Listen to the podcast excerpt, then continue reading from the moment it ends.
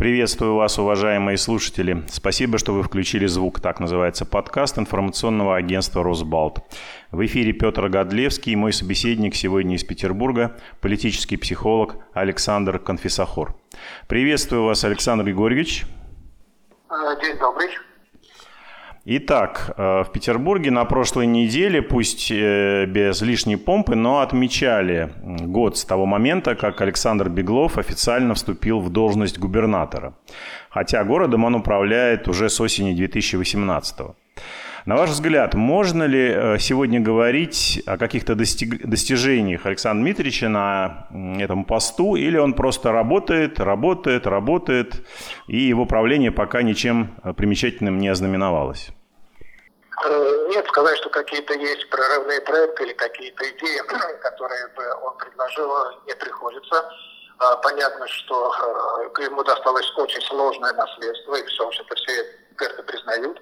А, и необходимо, конечно, разобраться с, со старыми проблемами, которые уже слишком застарели, слишком давние, и которые требуют кардинального решения. А, и здесь, признаюсь честно, ожидать, что вот э, за год такая система, такая махина, как Санкт-Петербург, конечно, могут только какие-то не очень адекватные а, супероптимисты. Что-либо яркого, такого положительного, интересного, такого поднимающего настроение оптимистичного я бы просто не отметил. В общем-то, скорее наоборот. А вы сказали, что ему досталось тяжелое наследство. Вы так э, буквально один или два примера приведите, пожалуйста, для тех слушателей, которые не живут в Санкт-Петербурге и не знакомы с ситуацией в северной столице. Буквально ну, одно из наиболее острых проблем – это проблема транспорта у нас. Э, город не приспособлен для такого огромного количества автомобилей. Э, город просто задыхается в пробках. Все знают знаменитые московские пробки ваши, правильно? Но это мало кто догадывается, что в Санкт-Петербурге из точки А в точку Б, если спокойным темпом можно доехать там за условно 20-25 минут, то в пробке это можно провести 3 часа, то есть тоже, что не является хорошим показателем. И вот эта проблема э, никаким образом не решается, и, понятно, в случае быстро решена быть не может. Ясно, что у нас практически не развивается метро, и вот тот пример, который как раз я хотел провести, привести, точнее, а, по тяжелому наследству, что у нас были открыты две станции метро, открыты очень неудачно, должны были быть открыты перед выборами, ну, чтобы так с помпой красиво въехать э, в день, в единый день голосования. Ничего не получилось, пришлось несколько раз переносить. Были, было огромное количество недоделок, э, и все это в таком публичном поле, в публичном пространстве происходило, потому что были журналисты, были камеры, э, которые все это освещали. Более того, одна станция метро, я не, не назову, не, не вспомню название, потому что уж так получилось, что я давно на метро не езжу, а больше пользуюсь автомобилем лично. Очень удачно расположена в таком месте, где практически нет никаких домов, то есть она ну, практически в чистом поле э, является такой, таким дорогим, но абсолютно никому не нужным строением. Вот это все было показано, что, конечно, не придало в какого-то дополнительного авторитета, каких-то дополнительных баллов. И понятно, почему я сказал, что это тяжелое наследство, что ясно, что проектировалось, э, что строилось, это было до действующего городначальника. И насколько он смог, э, он пытался просто разгрести вот это самое э, наследство по, по метрострою, которое ему досталось от предыдущего городначальника. Александр Григорьевич, а чем можно объяснить, на ваш взгляд, то, что буквально день в день вот, э, мероприятие, посвященное годовщине Э, вхождения в должность э, нынешнего губернатора Петербурга, э, эти мероприятия совпали с достаточно острым таким политическим, если не кризисом, то конфликтом между администрацией города, во главе которой стоит Александр Беглов, и законодательным собранием. Я имею в виду речь о том, что администрация города пытается отменить так называемую депутатскую поправку. Это такое Э, петербургское, я бы сказал, изобретение. Э, оно закреплено в уставе города, насколько я помню. Произошло это еще очень-очень давно. И благодаря этому э, благодаря этой поправке депутаты, каждый из 50 депутатов законодательного собрания – имеет возможность каким-то образом распределить небольшую, очень небольшую, но все-таки распределить часть бюджета города. И вот э, ныне администрация города под руководством Беглова решила э, с этой поправкой как-то справиться. Вот на ваш взгляд, это что? Это попытка действительно э, навести какой-то порядок э, финансовый, что ли, э, при формировании очередного проекта бюджета? Или это все-таки попытка, э, скажем так, надавить на спикера законодательного собрания Вячеслава Макарова, который считает себя равным губернатору в Петербурге уже много лет. Так было и при Полтавченко, так, по-моему, и сейчас остается. И, в общем, что здесь, на ваш взгляд, первопричина? Финансы или внутренняя городская политика? Но вопрос тут безумно интересный. Давайте начнем с небольшой предыстории. Вы правильно сказали, что эта поправка уникальная, она есть у наших депутатов. А если вспомнить историю, она была, прежде, была принята при э, мэре первым и единственным, это Анатолий Александрович Собчак, у которого были очень сложные, безумно сложные отношения с депутатским корпусом. И тогда депутатский корпус э, претендовал на свой статус, на, свой, на свою политическую субъектность. И понятно, Анатолий Александрович, будучи человеком безумно честолюбивым, безумно тщеславным, пытался утвердить, что он первый единственный ключевой игрок с точки зрения политики в нашем городе. И вот для того, чтобы каким-то образом примирить вот это состояние, просто депутатам была предложена некая сумма денег, которую они могли распределять по своему усмотрению. И вот эту поправку депутаты рассматривают как свои, ну, слово личные, не надо что-то они либо на карман, но как свои деньги, вот именно свои, которые они могут распределять по общем-то своему усмотрению и более того, за эти деньги не отчитываться. Это уже традиция больше 20 лет, могу даже сказать, лет 25, не меньше точно, четверть века, и она всегда была само собой разумеющейся. Понятно, что депутаты использовали эту поправку для того, чтобы укрепиться в своих округах, там делать что-то для избирателей, для жителей, э, с точки зрения того, что жителям необходимо. И это для очень многих э, депутатов было пропуском, буквально мандатом, эти деньги в качестве мандата для перевыборов. Это настолько было уже принято, что э, не подвергалось никакому сомнению, и, в общем-то, никто из э, после Собчака э, наших руководителей не вынесено нам ответа, непонятно э, Владимир Антонович Яковлев, непонятно э, Полтавченко, на это даже не могли покуситься, я уверен, что у них даже мысли такой не было. Это с одной стороны. С другой стороны, совершенно верно заметили, что наш парламент один из немногих в России, где все депутаты работают на профессиональной основе, они получают зарплаты, соответствующие какие-то преференции. И Вячеслав Серафимович к нему можно по-всякому относиться, знаю, что они есть как сторонники, так и категорические противники, но его огромным плюсом является то, что он пытается повысить, вот я уже использовал это слово, субъектность парламента. Он пытается показать, что парламент играет в городе не менее значимую роль и должен быть играть не менее значимую роль, чем исполнительные органы власти. И вот Макаров и при Полтавчикову это показывал как в явной, так и неявной форме. В общем-то, сейчас он этого совершенно не скрывает, что они самостоятельных органов власти. Я считаю, что он прав. Вот как ни странно, он прав. Не буду в какие-то дебри э, теоретическая политология здесь не внедряться, да, что они имеют э, право указывать исполнительной власти, что делать, писать законы и далее, далее, далее.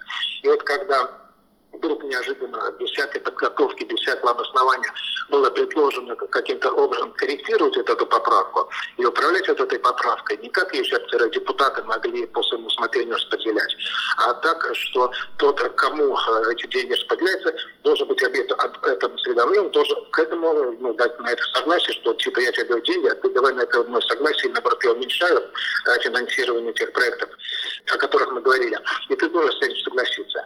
И вот когда без всякой подготовки вдруг резко было высказано это мнение, то есть практически какие-то финансовые рычаги, которые если депутаты попытались их убрать, то ясно, что депутатский корпус, он у нас очень разношерстный, э, хотя ну, большинство занимает Единая Россия, естественно, просто единогласно этому возмутился. Потому что если у депутатов отнимут вот эту поправку, то, понятно, им придется идти на поклон к администрации, городской район уже не принципиально, и просить деньги для того, чтобы депутаты могли ну, хоть как-то показать, что они выполняют э, те требования, э, те обещания, которые они во время кампании, после э, просто обещали, рассказывали своим избирателям. И вот этот рычаг, когда постарались отобрать, как я не знаю, у охотника отобрать у него единственное ружье, с помощью которого он добывает себе э, пропитание, обеспечивает себе жизнь, вот здесь ситуация то же самое. И понятно, что Рахимович в своей достаточно прямолинейной манере очень на это жестко отреагировал. И здесь совершенно справедливо, что, в принципе, депутаты утверждают, я имею в виду так, гипотетически, если утверждают бюджет, и отнимать у них деньги, которые им, как они считают, ну, все-таки 25 лет прошло, тоже сложилась как традиция, что отнимать от них деньги, которые им принадлежат по праву, никто не может, никто не имеет права, никто не должен, потому что в любом случае все законы, все положения а, регламентируются и определяются, подписываются в итоге законодательным собранием. Я считаю, что это идет только на пользу, потому что любая борьба всегда э, что-то улучшает, э, и каждый пытается доказать неким сторонним зрителям, данном случае хочется надеяться, что этими зрителями выступают не очень сторонними жители нашего города, что они лучше знают, что нужно для города, что нужно для горожан, и они именно определяют то э, жизнь, по которой живет город, и, понятно, живут э, наши люди. Конфликт очень любопытный, буквально вот он раздается на каком-то пустом месте. Я считаю, что очень хорошо, что Макаров отреагировал жестко, показав, что вот у нас есть исполнительная власть, ребята, будьте добры, исполняйте то, что вам предложат, законодательная власть, которая является все-таки э, Конституцией, даже в нынешнем виде, которую все-таки представляет именно депутаты. А на ваш взгляд, вот в будущую среду этот конфликт продолжится или все-таки сейчас, например, из Москвы э, кто-нибудь э, совершит несколько телефонных звонков и стороны пойдут на мировую, потому что в прошлую среду в городском парламенте Петербурга прозвучала даже фраза, что у нас подготовлен проект «Вот мы недоверие» Александру Беглову. То есть может ли дойти этот конфликт до какого-то очень серьезного обострения, на ваш взгляд? Э, я думаю, что если исполнительная власть не э, откажется от вот этой идеи, то да, Исмаил Серафимович имеет особенность, что если он что-то уже для себя решил, если он что-то уже озвучил. Вот, признаюсь, вот когда вы спрашивали, я пытался вспомнить, были ли такие примеры, и вот э, продолжу просто говорить, что если он для себя что-то решил, если от него он что-то уже озвучил как свою позицию, э, он от нее уже не откажется. И вот здесь я на месте администрации города лучше бы его спустил это дело на тормозах, не стал бы педалировать. Ну, в общем-то, представляя психологический тип, а представляя реакцию дальнейшего Макарова э, и так далее. А он от своих слов не отойдет. Если отойдет, то это уже наверное, будет такой первый, по крайней публичный случай, когда он не довел то, что хотел до конца. Ну, во всяком случае, это будет первый случай такого серьезного поражения, я бы сказал, э, Вячеслава Серафимовича, как человека, который постоянно позиционирует себя в качестве э, ну, как минимум, защитника интересов всех депутатов законодательного собрания, от депутатов, которые туда пришли через «Единую Россию», до даже оппозиционеров поэтому Макаров, чтобы удержать вот лицо, э, вот, э, не пойдет на, на попятную, это иначе вопрос, на самом деле, я с вами согласен, просто будет именно его поражение. А то, что он входил в конфликт с администрацией, это прекрасно знаем. И вот э, переду наверняка слушатели, может, знают, может, не знают, э, примеры, когда он буквально останавливал стройки, которые были утверждены э, у себя в Петроградской стороне, в Петроградском районе, от которой он избирается. И вот это объявлял вот эти территории, зоны зеленых насаждений, на которых всякое строительство запрещено, и не боялся выходить против ну, достаточно таких влиятельных людей и влиятельных структур. Александр Григорьевич, а вот на ваш взгляд, э, ведь э, взаимоотношения с законодательным собранием – это сфера, которую относят традиционно к внутренней политике, в данном случае внутренней политике в Петербурге. Вот на ваш взгляд, кто сейчас ее определяет в администрации, ну, соответственно, кроме самого губернатора, потому что к власти Беглова уверенной рукой вел такой триумвират. Политические технологи, скорее всего, одобренные, скажем так, из администрации президента, вице-губернатор Любовь Совершаева и информационные ресурсы Евгения Пригожина. Это было очевидно, когда речь шла от предвыборной кампании, а, но сегодня в прессе уже открыто пишут, что этот союз распался. Вот на ваш взгляд, кто сегодня в администрации города играет решающую роль во внутренней политике, кроме самого губернатора? Э, ну, вы знаете, я бы не сказал, что губернатор играет какую-то решающую роль, судя по его заявлениям, судя по высказыванию тому, как он пристает во очень многих средствах массовой информации, ну, скажем так, очень корректно, не в очень таком красивом и не очень адекватном виде. И я просто чуть опять историю. У нас все время был э, Сирот Константин Николаевич, э, вот вице-губернатор по внутренней политике еще при Полтавщика. Очень сильный, очень харизматичный, опытный человек. Он работал и депутатом то есть был и депутатом, был вице-спикером нашего ЗАГСа, работал в администрации, возглавлял районную администрацию. И вот был вице-губернатором человек, который знает буквально от нуля, с самого низа, да, ты можешь тоже к по-всякому относиться, но в его профессионализме никто не сомневался. И вот это было понятно, что внутренняя политика есть, это целое направление отдельное, и каким-то образом вот деятельность, э, понятно, Серова и той структуры, которую он возглавлял, вот это внутреннюю политику определяла. Сейчас э, номинальный вес это Потехина, как-то ну, считается, была после Совершавой стала Потехина, э, Ирина вице-губернатор, и на нее возложены вот обязанности как раз куратора внутренней политики. Но вот э, сейчас сказать, что вот кто-то один за это отвечает, э, такого человека просто нет, я имею в виду не то, что формально, да, в соответствии там, с инструкцией, должностными обязанностями, а вот именно реально таких людей, скорее всего, нет, и тем более вы правильно заметили, что очень большие сложности между э, вот э, теми структурами, которые э, привели действующего городначальника в свое кресло, очень большие сложности, это даже те э, ресурсы, которые за него были, сейчас очень часто выступают против него. И еще повторяю, что единого авторитетного, мощного центра, который отвечает за внутреннюю политику, просто практически нет. Э, по то все сейчас как течет, э, ветер дует, э, там собака лает, ветер дует, караван идет, куда кривая выскочит, и дай бог, чтобы все было тихо, спокойно, как в болоте, по которому долго нужно бить палкой, чтобы оттуда что-то в ответ что-то прозвучало. Да, ну город строился в соответствии вашему описанию местности. Климат соответствует от этого. Да, спасибо огромное, Александр Егорович. Я напоминаю слушателям подкаста «Включите звук», что сегодня с нами на связи был политический психолог из Петербурга Александр Конфисахор. Спасибо вам за ваш рассказ и за ваш анализ. Э, всего вам доброго. Прощайте, с удовольствием. Да, спасибо большое. До свидания. Всего доброго. Вы слышали подкаст информационного агентства «Росбалт. Включите звук». Спасибо, что вы сделали это. Напоминаю, что на сайте «Росбалта» круглосуточно доступны новости, комментарии, аналитика, видеорепортажи, обзоры социальных сетей и наши подкасты. Всего доброго и не забывайте включать звук.